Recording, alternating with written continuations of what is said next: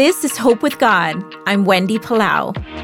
One of the most hopeful verses in the Bible for our spiritual lives is Galatians 2:20. Listen to this.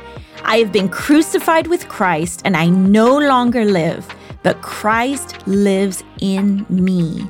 The life I live in the body, I live by faith in the Son of God who loved me and gave himself for me. I call this the great exchange. This verse is about dying to myself.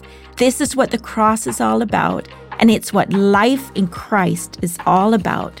When I submit my life to Him, when I die to myself, His Spirit comes and lives in me. His powerful presence, His very life. And here is the exchange.